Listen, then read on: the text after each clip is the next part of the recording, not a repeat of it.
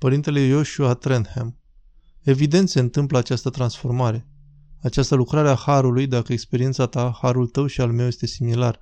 Am văzut o binecuvântare incredibilă în perioada COVID, foarte tangibilă. Și am auzit de la mulți frați preoți cuvinte similare. Știu că există multe biserici care au suferit și poate nici nu supraviețuiesc acestei crize, dar există și multe biserici care au prosperat cu adevărat. Care sunt motivele pentru care credeți că au existat atât de multe binecuvântări, atât de mulți oameni noi la biserici, așa creștere în timpul crizei COVID? De ce? Preasfințitul Irineu al Londrei și Europei de Vest. Credința. Oamenii credincioși sunt atrași de roadele credinței. Și există o corelație foarte evidentă pentru oricine dorește să o privească între parohii care au scăzut în această perioadă și cele care au crescut. Și aproape universal, nu voi spune absolut pentru că există excepții de la fiecare regulă, dar aproape universal, parohiile care au intrat în declin sunt cele care au cedat fricii și au cedat mai degrabă lumii decât celor care au fost credincioși bisericii și tradițiilor ei, chiar și atunci când acest lucru pune intelectul și mintea în contradicție cu temerile lumii. Astfel, bisericile care au spus că vom opri venerarea icoanelor pentru că ne temem să atingem lucruri, vom înceta să avem spovedania pentru că ne este teamă să fim aproape de oameni, chiar și în locuri în care guvernele nu au cerut astfel de lucruri. Au descoperit, și nu ar trebui să surprindă pe nimeni, reducerea numărului credincioșilor, deoarece oamenii simt că sunt lipsiți de ceva de care nu ar trebui să fie lipsiți. Și în locurile în care acea muncă mare, intensă și necesară a fost făcută, au găsit modalități de a menține vie practica bisericii în fața restricțiilor care ar putea să o complice. Am găsit oameni care se apropiau unii de alții. Acesta e unul dintre motivele pentru care în propria eparhie aproape fiecare parohie a crescut atât de mult în această perioadă. Nu am oprit niciodată spovedanie și oamenii vin și spun că nu au reușit să se spovedească de șase luni. De ce? Nu există niciun motiv pentru care acest lucru ar fi imposibil. Niciun guvern nu a interzis asta. Dar oamenii de frică iau lucrurile care se întâmplă în societate și spun și ei că trebuie să oprim acest lucru și să facem asta, etc. Oamenii vor fidelitate în practica bisericească și nu vorbesc despre fanatismul fără minte, de a spune că nicio boală nu mă poate atinge, niciodată nicio boală nu poate să mă vatăme. Asta e o prostie, e o lipsă de credință. Un creștin credincios spune că s-ar putea să mă îmbolnăvesc, dar fie, că sunt în mâinile lui Dumnezeu. Nu voi lăsa această posibilitate să mă oprească să fac ceea ce Domnul îmi poruncește. Și nu mă voi lăsa lipsi de harul pe care Dumnezeu dorește să-l acorde din cauza temerilor pe care societatea le arată.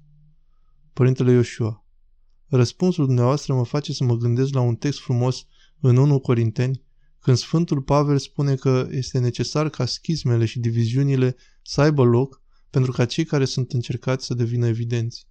Și Sfântul Ioan Gură de Aur în comentariul său afirmă că biserica este supusă unor încercări constante ca parte a voinței lui Dumnezeu, astfel încât cei credincioși să se vădească și mai ales clericii credincioși, astfel încât credincioșii să poată ști pe cine să conteze și pe cine să evite.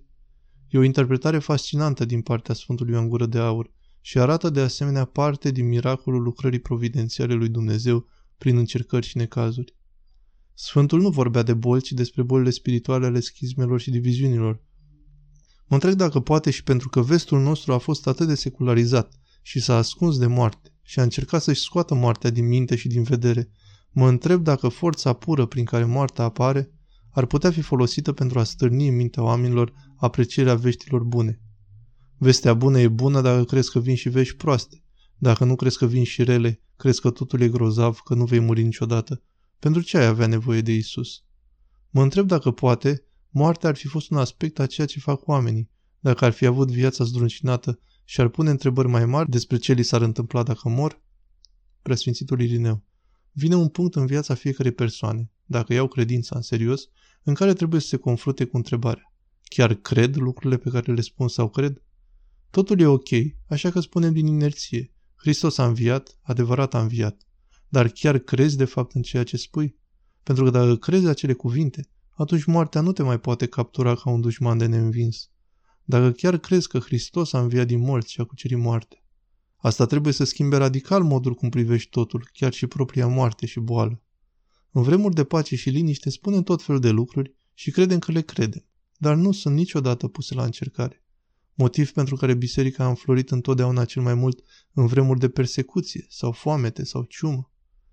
Ne rugăm întotdeauna ca Dumnezeu să ne scutească de persecuție, foamete, ciumă și așa mai departe.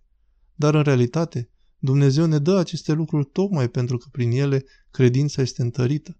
Prin acele teste, precum fierul este forjat în foc și faptul că apare o boală în care oamenii cred că ar putea să îmbolnăvească, ar putea pune capăt vieții lor.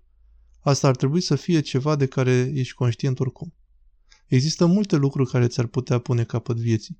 Niciunul dintre noi nu știe dacă vom mai avea o altă zi sau alte 5 minute. Și totuși, este nevoie de o pandemie globală pentru ca oamenii să înceapă să se întrebe ce se va întâmpla când mor. Și încep să pună întrebări într-un sens pozitiv. Poate că ar trebui să iau mai în serios credința în care pretind că cred. Așa că tocmai de aceea biserica este puternică când aceste momente sunt gestionate în mod corespunzător. I-am spus unui creștin din parohiile mele în timpul unei vizite. Acum un an și jumătate, trebuia să te implor să vii la timp la liturghie. Trebuia să te rog să fii aici înainte de citirea Evangheliei. Rușii sunt notorii pentru că cred că liturghia începe la jumătatea liturghiei. Părintele Ioșua, nu doar în Rusia, preasfințitul Irineu, dar uită-te acum din cauza a ceea ce s-a întâmplat și a dificultăților. Faptul că a trebuit să limităm numărul în anumite biserici, asta înseamnă că dacă vrei să fii înăuntru, trebuie să fii aici la început. Acum când ajung la începutul liturgiei, biserica este plină la capacitate. Uite cât de serios îți iei acum credința din cauza luptelor prin care ai trecut. Minunatul nostru mitropolit Hilarion, primul ierarh al bisericii noastre din străinătate, a emis o epistolă anul trecut, în timpul uneia dintre aceste carantine și a spus foarte frumos. Probabil am luat de-a gata ceea ce ni se dăduse înainte, faptul că biserica era întotdeauna deschisă, întotdeauna aici. Dacă voiam să venim și să ne rugăm, ușile erau deschise. Poate Dumnezeu știa exact ceea ce face atunci când a spus că o să ne fie greu pentru o vreme. Voi închide ușa, astfel încât să înveți să iubești ceea ce ar trebui să iubești. Traducerea www.chiliatonita.ro